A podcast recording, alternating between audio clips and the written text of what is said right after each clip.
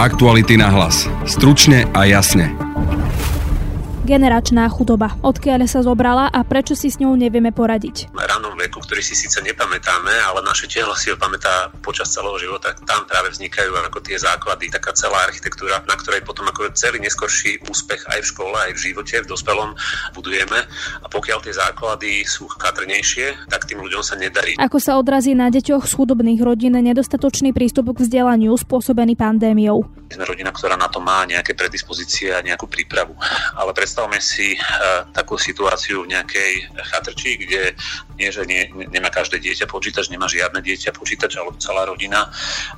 Internet tam samozrejme ako nie je a tí rodičia nemajú nejakú prípravu, oni tým tiež neprešli a tiež, tiež nedokážu tie deti učiť ako samé, nedokážu im nahradiť tie učiteľky.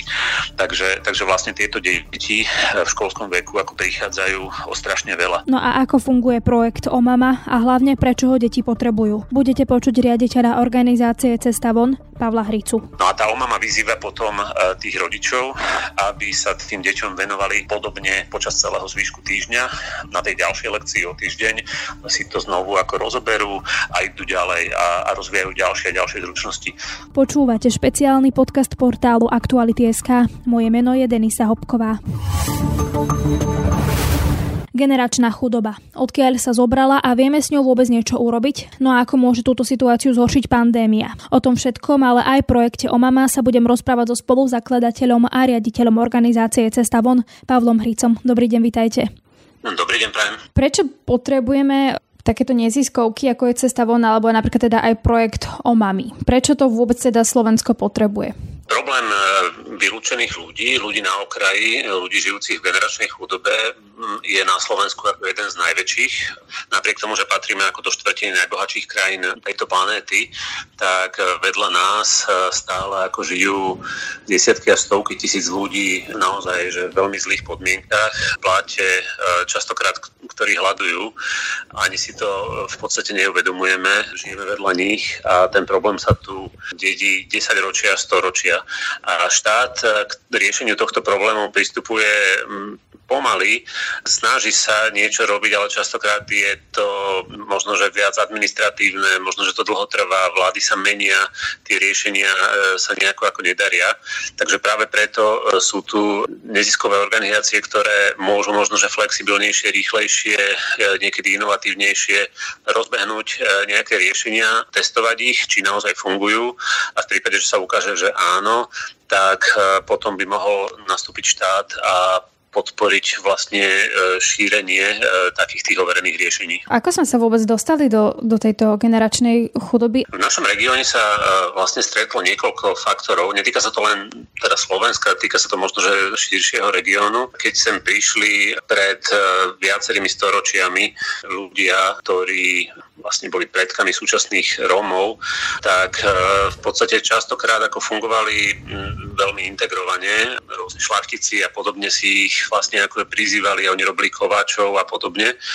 Ale vždycky, keď sa vyskytli nejaké krízy, tak vždycky sa hľadal ako nejaký výnik alebo nejaký ako nepriateľ. Či už to boli ako napríklad Židia alebo v tomto prípade i Rómovia. To, to, to, tí ľudia, ktorí sa nejako odlišovali ako od tej väčšiny, tak boli častokrát ako terčom takého obviňovania a, a vylúčenia. No a toto sa vlastne opakovalo ako v dejinách ako viac v rámci ako miest, tak tým tá ich životná situácia, úroveň vzdelania, všetky možné ako faktory, tak sú, sú na tom lepšie. Čím sú tí ľudia ako ďalej od tej obce, tak eh, tým eh, je ten eh, rozvoj nejaký zaostalejší a tie ich šance na, na nejakú lepšiu budúcnosť horšie. Čiže to riešime vlastne historický problém. Tí ľudia sa vlastne do tejto situácie, kde žijú, narodili. Oni si ju nespôsobili sami. Teraz ako majorita častokrát máme od týchto ľudí veľké očakávania, že oni by mali ako vlastne žiť taký život, aký, my, aký žijeme my. Len niekedy sa nám ťažko predstavuje, že my keby sme sa narodili do tých podmienok, do ktorých sa narodili oni, tak by sme žili veľmi podobne. Hovorili ste, že teda má to ten historický uh, kontext, no ale teraz žijeme v roku 2020 a my ten problém tu teda stále máme. Veľakrát sa pýtajú ľudia na to, ako vyrieši rómskú otázku, ako keby stále ten, tá odpoveď neprichádza. Čiže podľa vás kedy vôbec budeme a či vôbec budeme niekedy schopní vyriešiť toto, čo tu teraz je a že teda naozaj ľudia žijú niekde, že sú od, odčlenení, žijú v chatrčiach, deti v podstate to vzdelanie niekedy dostanú až keď majú 6 rokov. Kde robíme tú chybu, že to riešenie neprišlo? Ja by som chcel e, v prvom rade trošička ako spochybniť takúto predstavu, že celé je to taký ako problém a že, že tie riešenia tu neexistujú, pretože medzi nami žije obrovská časť e, Rómov, ktorí žijú úplne integrovane, žijú, majú prácu, e, majú vzdelanie, žijú veľmi podobným spôsobom, ako žije väčšina. No a nikto si ich nevšíma, pretože žijú podobne ako my a ten problém vlastne neudiera tak ako ľuďom do očí. To, čo ľuďom udiera do očí, sú práve tí ľudia, ktorí žijú v tých vylúčených osadách. Je to prirodzené, že my si všimneme ako to, čo je problematické. Takže ale toto už len naznačuje, že, že vlastne tie riešenia existujú a to, že tu veľká časť Rómov žije normálne v pohode integrovane, tak ako hoci kto z nás, dokazuje, že, že vlastne aj tí iní Rómovia sú toho schopní, len im musíme dať tú šancu. A máte veľkú pravdu, že ide o blúdny kruh v tom prípade tých ľudí, ktorí sa narodia naozaj do tých podmienok generačnej chudoby, pretože je už dnes vedecky dokázané, že deti, ktoré sa narodia do ťažkých, náročných podmienok, v ktorých je veľa napätia a veľa, eh, veľa také ako núdze a tí deti toto zažívajú, oni to cítia na tých rodičoch a v tej atmosfére a je tam, je tam dajme tomu nejaké strádanie, nejaké napätie, nejaký krík, tak toto sa volá spolu toxický stres. A tieto deti, ktoré vyrastajú v takomto toxickom strese a ktoré ho zažívajú už počas tehotenstva a primárne ako prvých tisíc dní od, od počatia, čo to znamená, že možno, že prvé dva roky života, dva, tri roky života sú kritické, tak je dokázané, že vlastne takýmto deťom sa mozog e, rozvíja pomalšie, respektíve ten toxický stres zabraňuje zdravému rozvoju toho mozgu. A je to obrovský problém práve preto, že v tom ranom veku, ktorý si síce nepamätáme, ale naše telo si ho pamätá počas celého života, tam práve vznikajú ako tie základy, taká celá architektúra, na ktorej potom ako celý neskorší úspech aj v škole, aj v živote, v dospelom budujeme. A pokiaľ tie základy sú chatrnejšie a nie sú dobre postavené, tak tým ľuďom sa nedarí. Ako náhle sa človek narodí e, do tohto prostredia a, a zažíva tento toxický stres, tak vlastne e, automaticky stráda neskôr pri nastupe do školy, nedarí sa mu v nej a neskôr vlastne z toho vyplýva aj to, že tú školu častokrát nedokončí a následne teda nemá dobré vzdelanie, nevie si nájsť dobré zamestnanie a, a jeho deti sa rodia do toho istého prostredia. To je také prepojenie tej generačnej chudoby a toxického stresu. Áno, toxický stres je dôsledkom tej generačnej chudoby. Vlastne toxický stres môže dieťa zažívať nie len v chudobe, môže to zažívať na, napríklad, keď sa narodí do rodiny, kde sú nejaké závislosti alebo kde je nejaké domáce násilie alebo niečo podobné. Čiže môže to byť aj rodina v strednej triede alebo aj, aj v bohatej vrstve, ale keď to dieťa tam permanentne zažíva nejaké napätie e, v tom ranom veku, tak e, vlastne čeli tomu toxickému stresu a ten zabraňuje rozvoju jeho mozgu. A treba vlastne robiť vytvoriť e, takú protiváhu tomu, aby vlastne to dieťa malo šancu dobehnúť vlastne toto, čo je spôsobené tým toxickým stresom. Keď už teda dieťa prežíva ten toxický stres.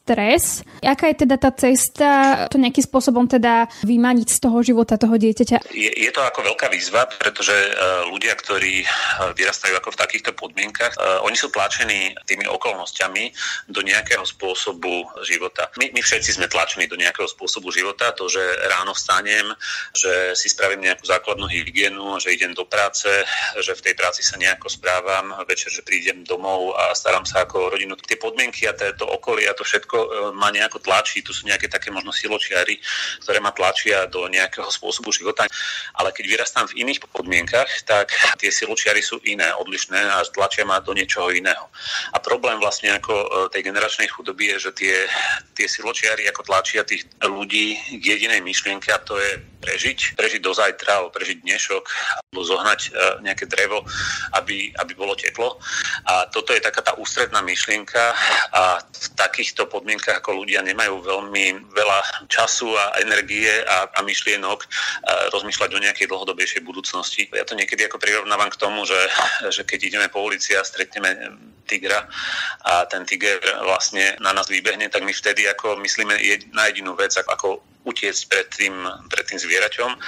To tak funguje náš mozog, že on sa sústredí vtedy na to prežitie a všetko ostatné ako zablokuje. A podobne to je ale v tej chudobe, keď vlastne sa ten mozog ako naozaj sústredí len na to prežitie, tak zablokováva tie dlhodobé, dlhodobé centra. A my, my potom vidíme ako dôsledky a my hovoríme, že prečo tí ľudia neštudujú a prečo nerobia toto a toto, ale je to vlastne e, dôsledok toho, že oni sú sústredení na tú, na tú jednu vec, ktorá je ako najdôležitejšia.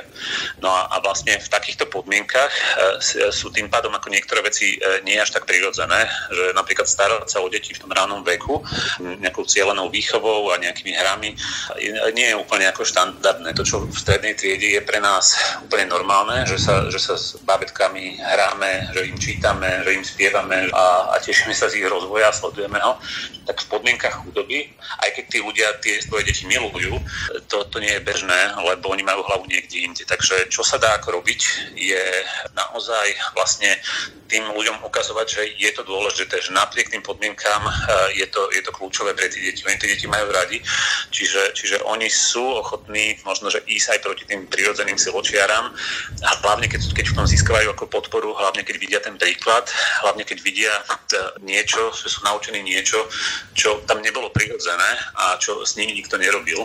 Toto sa my práve ako snažíme robiť, že aby napriek tým podmienkam tí rodičia sa tým deťom venovali eh, oveľa viac a chránili ich e, pred tými napätiami, pred tou núdzou e, čo najviac, pretože na základe toho potom budú deti úspešné alebo neúspešné. O tom je v podstate aj teda tá vaša neziskovka Cesta von a projekt.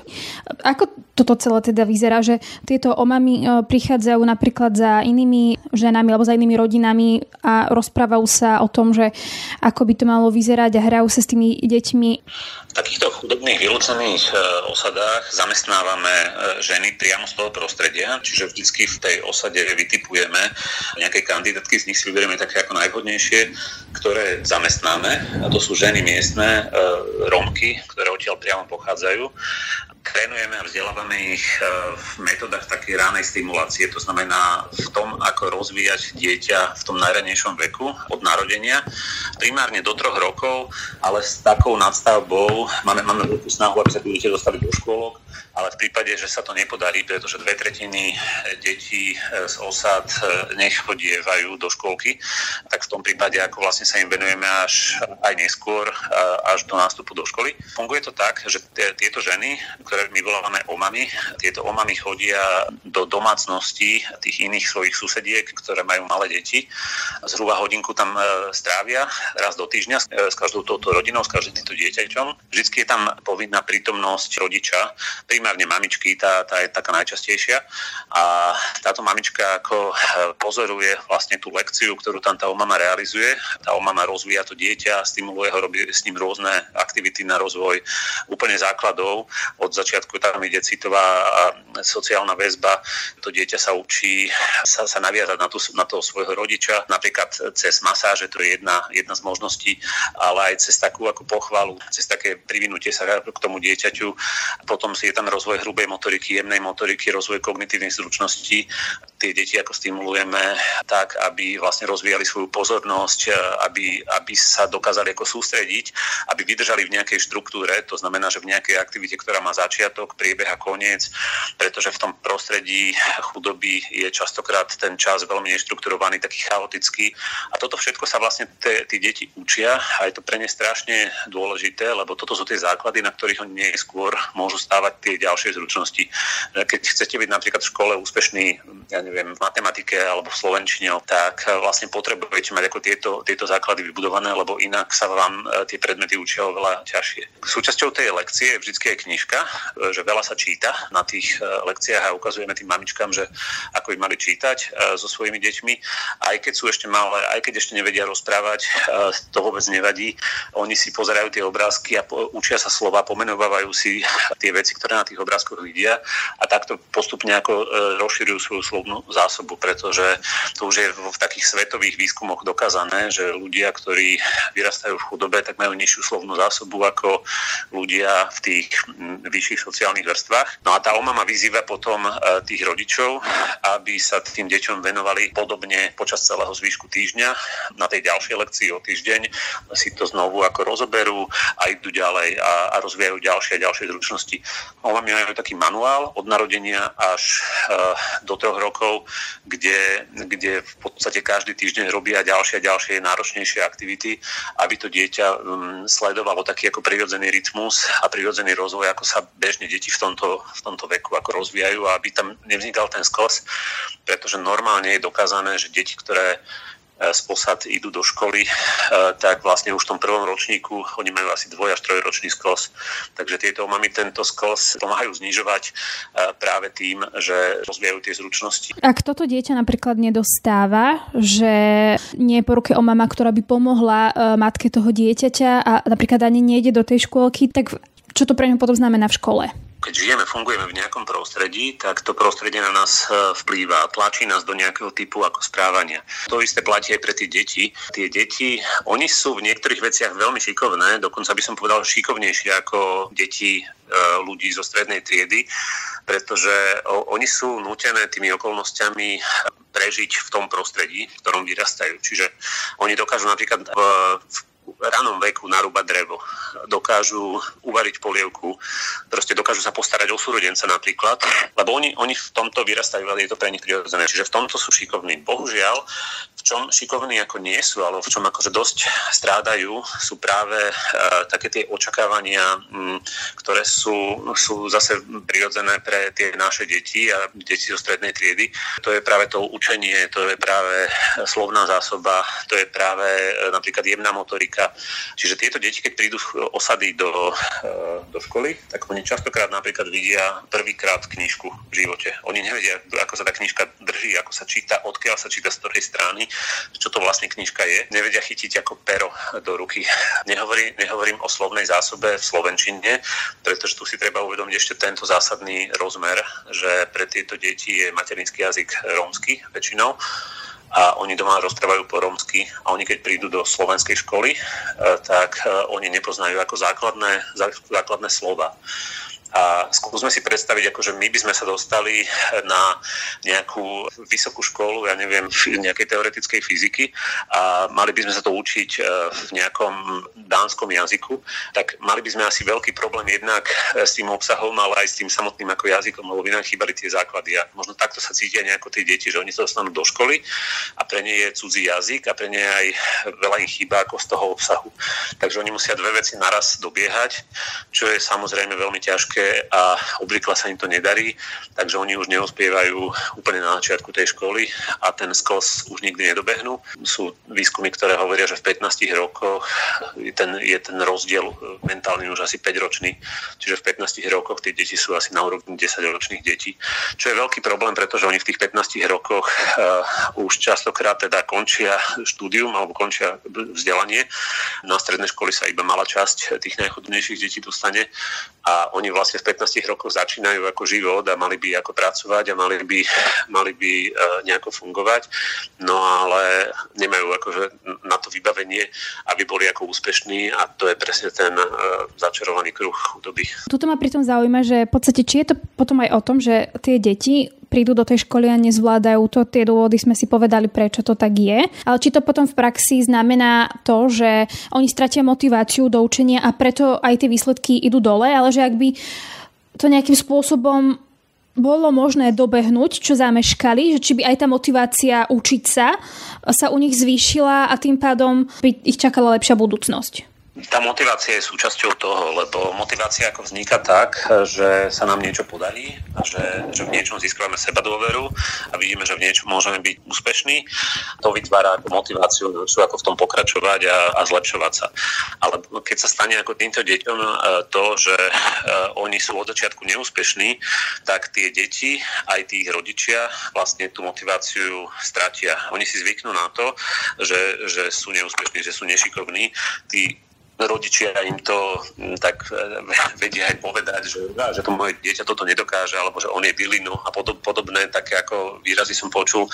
Ale to nie je o tom, že by tie deti boli nešikovné, len tie deti mali úplne niekde inde posunutú štart, e, štartovaciu čiaru. Ak by sme chceli im tú motiváciu posilniť, tak treba začať naozaj v tom ránom veku. A my to vidíme vlastne na tom, že keď tieto omamy pracujú s týmito rodičmi a s tými, s tými deťmi, tak tí rodičia zrazu vidia, že tie deti sú ich šikovné, lebo v tom ránom veku sa tie deti ako rozvíjajú strašne rýchlo a oni dokážu za mesiac, za dva urobiť veľký pokrok a niečo sa naučia. No a vlastne tí rodičia vidia, že, ten, že je tam ten úspech a oni ich porovnávajú ešte aj s tými, s tými inými deťmi, najmä tomu staršími deťmi a nám tie omamy hlásia, že, že tento je šikovnejší ako jeho o dva roky starší brat a podobne. Nie, že by bol šikovnejší ako prirodzene, ale, ale len mal možnosť si to práve aj vďaka tým omamám rozvíjať. A takto vzniká aj tá motivácia motivácia, že zrazu tie mamičky uveria, že tie ich deti sú šikovné. A my veľmi ako dúfame a veríme, že vlastne, že tento základný pocit, e, že, že to dieťa je šikovné, že to tie mamičky ako udržia a že to bude pomáhať ako aj neskôr v tej škole, že ich budú práve kvôli tomu podporovať, lebo to budú vidieť, že sa im môže dariť a tento pocit získali ešte včas. Keď e, už sa začína ako neskôr s rozvojom tých detí a oni ten pocit e, nezískali, tak vlastne to už sa veľmi ťažko dobieha. No je to o tej, tom psychickom aj nastavení, o tej motivácii, ako ste to teda e, teraz opisovali. A mňa teda zaujíma, že v podstate, keď už vieme roky, že je to takto, keď, ak je to teda aj o tej strate motivácie a podobne, že či teda vy robíte tieto, tento projekt, alebo teda vaša neziskovka Cesta von máte o mami a podobne pomáhate, ale že či teda e, ako keby niekto nemal prísť a povedať, že takto teda v tých školách budeme teraz napríklad robiť inak, lebo tie deti majú horšie štartovacie podmienky, že prečo v podstate je to závislé napríklad na nejakej neziskovke? E, našou snahou je samozrejme, aby sa z tohto stala systémová vec. Tak ako máme systémovú vec, ja neviem, napríklad škôlky a podobne, e, že v podstate predpokladáme, že každé dieťa by malo absolvovať aspoň časť škôlky, čo ho tiež pripraví vlastne na zvládnutie školy alebo na taký lepší štart v škole.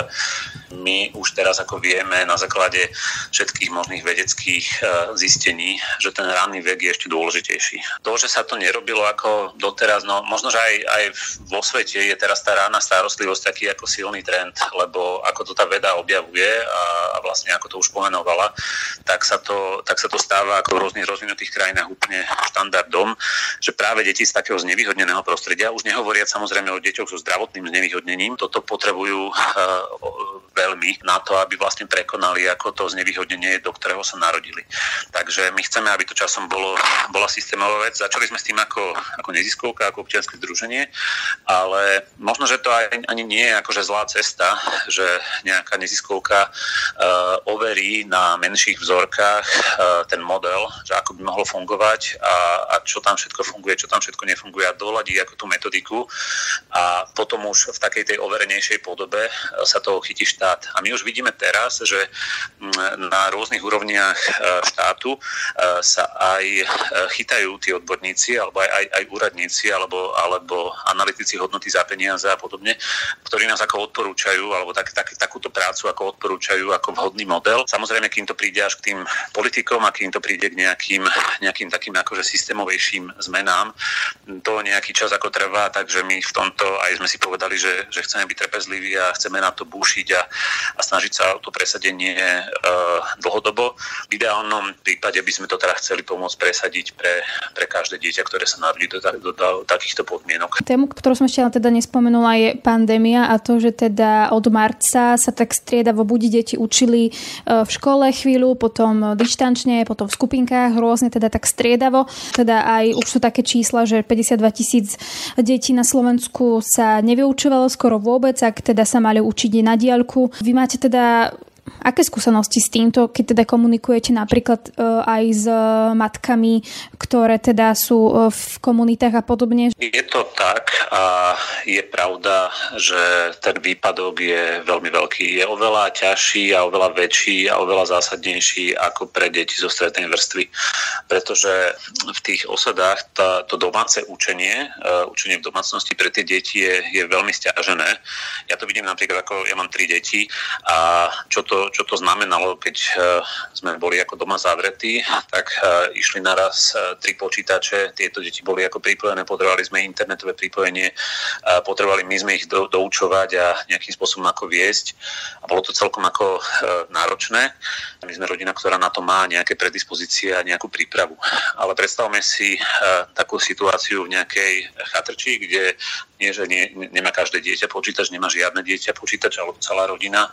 Internet tam samozrejme ako nie je a tí rodičia nemajú nejakú prípravu, oni tým tiež neprešli a tiež, tiež nedokážu tie deti učiť ako samé, nedokážu im nahradiť tie učiteľky. Takže, takže vlastne tieto deti v školskom veku ako prichádzajú o strašne veľa. Im každý, každý týždeň bude veľmi chýbať e, a bojím sa, že sa tento výpadok e, veľmi vypomstí na tom, že akú, akú šancu oni budú mať neskôr ako sa, sa zamestnať alebo ísť na nejakú ďalšiu ako školu a podobne, bude, ten dopad bude pre nejako oveľa horší ako na deti zo strednej triedy, bohužiaľ.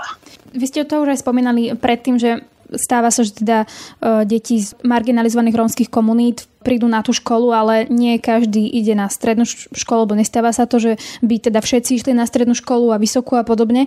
A teraz ste hovorili, že sa bojíte, že to bude mať väčší dopad, čiže napríklad myslíte si, že aj tie, ktoré mali na to dobre našľapnuté, že im to v škole išlo a podobne, kvôli tomu výpadku, že napríklad nemo- nemohli za to, že nemali doma ten internet, takže že kvôli tomu možno stratia nádej aj tí, ktorí by to inak, inak tú nádej mali? Určite sa tá situácia uh, zhorší aj pre tie deti, ktoré možno, že, že doma nemali akože tú možnosť a že to, to prostredie, ako tie podmienky im to neumožňujú, ale v tej škole sa ešte snažili. Ako tu treba naozaj akože sa pozrieť aj na to, že tam nejde len o ten internet a o ten počítač. E, to sa niekedy ako zúži možno, že iba na tejto technické veci. Tam e, všeobecne, e, proste keď ľudia žijú v chudobe, to sú tie siločiary, ktoré vás tlačia do nejakého iného typu rozmýšľania a to vzdelanie tam vyžaduje nejakú, nejakú vyššiu akože nadprácu a nejakú vyššiu snahu, oveľa vyššiu ako napríklad u našich detí, kde pre nás je to prirodzené, že je to pre nás ako hodnota, rozumieme tomu dlhodobo, základné potreby máme pokryté, tlačíme na tých detí a vedieme ich, stimulujeme ich. Pre tie deti, ktoré e, žijú vo veľkej chudobe, tak, tak oni, oni takéto nastavenie ani okolo seba, ani v rodine, ani od rodičov, ani vo svojom okolí akože nevidia a tým pádom ako tá, e, tá motivácia je iná. Je to vlastne naozaj o tom takom zázračnejšom pôsobení tých učiteľov alebo osvietených e, ľudí, s ktorými oni prichádzajú ako do kontaktu, dajme tomu v nejakom, nejakom voľnočasovom klube, ktorým pomôžu ako toto nejako vykompenzovať. Vlastne oni kvôli aj tejto pandémii a kvôli tomu obmedzeniu možností e, vzdelávať sa v škole prišli vlastne o kontakt e, s takýmito ľuďmi. Nerobme si ilúzie, že vlastne, že všetci, všetci z týchto ako lokalít by, by sa mali šancu akože vzdelať a, a mať nejakú akože šťastnú budúcnosť. Tam skôr sa m, na to treba pozerať tak, že, že snažíme sa ako, e, alebo ten systém mal zachytiť aspoň, aspoň čo najviac ako jedno jednotlivcov a pomôcť im a posúvať to akože postupne. Toto, toto čo riešime, je samozrejme, že na, na dlhší čas, to je možno, že aj na, na nejaké generácie. Keď si niekto prečíta aj, neviem, diskusie na Facebooku a podobne, tak tam vždy väčšinou sa tam vždy minimálne jeden taký komentár objaví typu, že ale že to je chyba aj toho rodičia, že prečo to dieťa má také známky a nedarí sa mu v tej škole a, a prepadne napríklad, že to je chyba rodičia, že oni sa nezaujímajú o to, že aké vzdelanie majú, majú ich deti. Vy ste to spomenuli, že pri tých omamách, že že ich to vie motivovať a že, že majú záujem o to. Ale teda čo by ste im povedali na takúto vec, keby, keby vám niekto to takto povie, že tí rodičia sa nezaujímajú o to, že či to dieťa sa bude učiť a je mu jedno, že či sa pripojí online a napríklad, že či vyplní nejaký pracovný list alebo nie. Ako možno vás prekvapím, ale z časti by som ako s tým súhlasil, e, s takouto výhradou, že je to samozrejme aj vec toho rodiča. A aj ten rodič, ktorý žije aj v veľmi ťažkých podmienkach, proste nemal by rezignovať ako na to rodičovstvo a mal by sa snažiť ako o to najlepšie akože pre to svoje dieťa. Je pravda, že ho tie siločiari e, toho jeho prostredia tlačia do, nie, do niečoho iného, do, tlačia ho do prežitia. Tá mamička naozaj má ťažké, e, ťažký život. Väčšinou tam sa jedná o ženy, lebo muži sú niekde na prácach, na nejakých fúškach matkách niekde ako mimo, mimo bydliska. Väčšinou tá mamina sa musí postarať o varenie pre všetky svoje deti, o, o to, že aby zohnala drevo, o celé, celé zaopatrenie ako tej rodiny. A je to akože pre ňu ťažké a nemá už možno, že veľa tej energie, ale povedal by som, že vlastne to, už to, že má ako tie deti, tak mala by sa ako o to snažiť a že musíme si vlastne uvedomiť, že, že v končnom dôsledku aj, aj nesmieme týchto ľudí oberať o túto zodpovednosť, ale je to, je to na nich. Ale čo by som ako povedal, že čo si musia akože zase títo ľudia, ktorí ich kritizujú, uvedomiť, je, že, že vlastne, že aj títo dospelí ľudia, aj tí rodičia, oni boli bola kedy deti a oni to nedostali. Oni tiež sa narodili do ťažkých podmienok, tiež ich stretli rôzne traumy a tam sa ne, vôbec nejedná, absolútne sa nejedná o to, že ide o Romov, o nejakú etnicitu. Toto sa bavíme o ľuďoch napriek etnikami, napriek, napriek rasami a na, naprieč národnosťami. Vlastne dokázané všade na svete, že ľudia, keď sa narodia do generačnej chudby, tak väčšina z nich, väčšinu tie podmienky ako utlačia.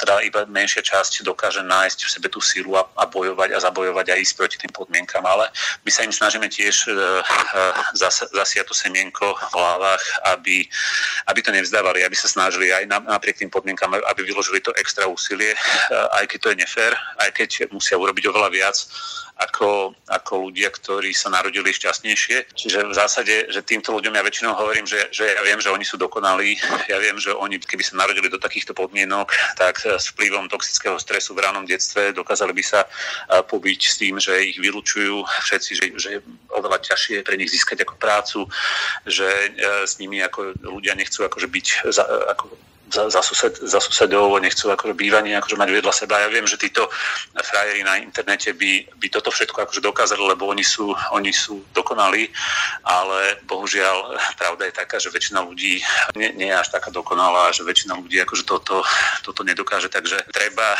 treba ich aj k tomu vyzývať, aj treba k tomu viesť, ale treba trošička aj chápať e, tie podmienky, kde tí ľudia vyrastajú a takúto možnosť, e, ktorá, ktorú tie podmienky dávajú. A úplne záverečná otázka, čo robí so samotným samotnými Rómami, ale aj, teda aj s mladými, staršími, tie predsudky ľudí a aký to má vplyv aj na to vzdelanie a na tú motiváciu učiť sa a aj pri vymanení sa z toho prostredia, kde žijú. Toto ste pomenovali teraz tú najzákladnejšiu vec, e, alebo ten najväčší problém. Napriek všetkému, že kam, kam sa narodíme a akú šancu akože dostaneme v živote, tak strašne dôležité, že ako to okolie vlastne k tomu prispieva, alebo e, ako nám pomáha ak to okolie vlastne prispieva k tomu tak, že vlastne to znevýhodnenie ešte len viac zväčšuje, kde nás ako ubíja, kde nás považuje za menej cených, menej hodnotných, tak vlastne to má na to sebavedomie veľmi veľký ako negatívny ako dopad. Asi takým tým úplne, že základom všetkého je dôstojnosť.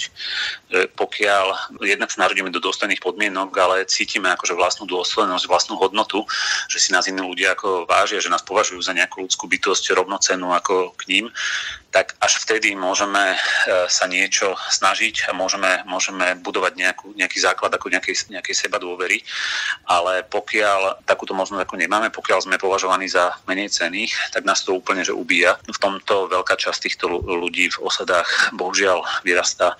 Ja, ja si uvedomujem úplne, že veľa ľudí bude hovoriť, že tá, že tá chudoba má negatívne ako dôsledky a že oni vidia ako tie dôsledky a ja tomu úplne rozumiem a majú pravdu, lebo ono to musí byť ako náročné vyrastať vedľa týchto dôsledkov generačnej chudoby, napríklad vedľa osady. Niek- niekedy to nemusí byť ľahké, ale treba troška možno, že porozumieť, že prečo to tak je a že, že keby my sme sa tam narodili, tak by sme vyzerali veľmi podobne a keď to chceme ako zmeniť, keď sa nám to nepáči, tak to vieme zmeniť iba tak, že tým ľuďom práve tú dôstojnosť e, dáme a dáme im tie šance dobehnúť e, ten sklos, dobehnúť ako takúto neférovú štartovaciu čiaru a až vtedy, vtedy vlastne tie negatívne dôsledky sa budú zmenšovať a, a prestávať. No a to je z dnešného podcastu všetko. Vypočuť si nás môžete cez Spotify a ďalšie podcastové aplikácie. Ak radi počúvate naše podcasty, môžete nás podporiť cez službu Actuality Plus. Pekný zvyšok dňa želá Den Denisa Hopková. Aktuality na hlas. Stručne a jasne.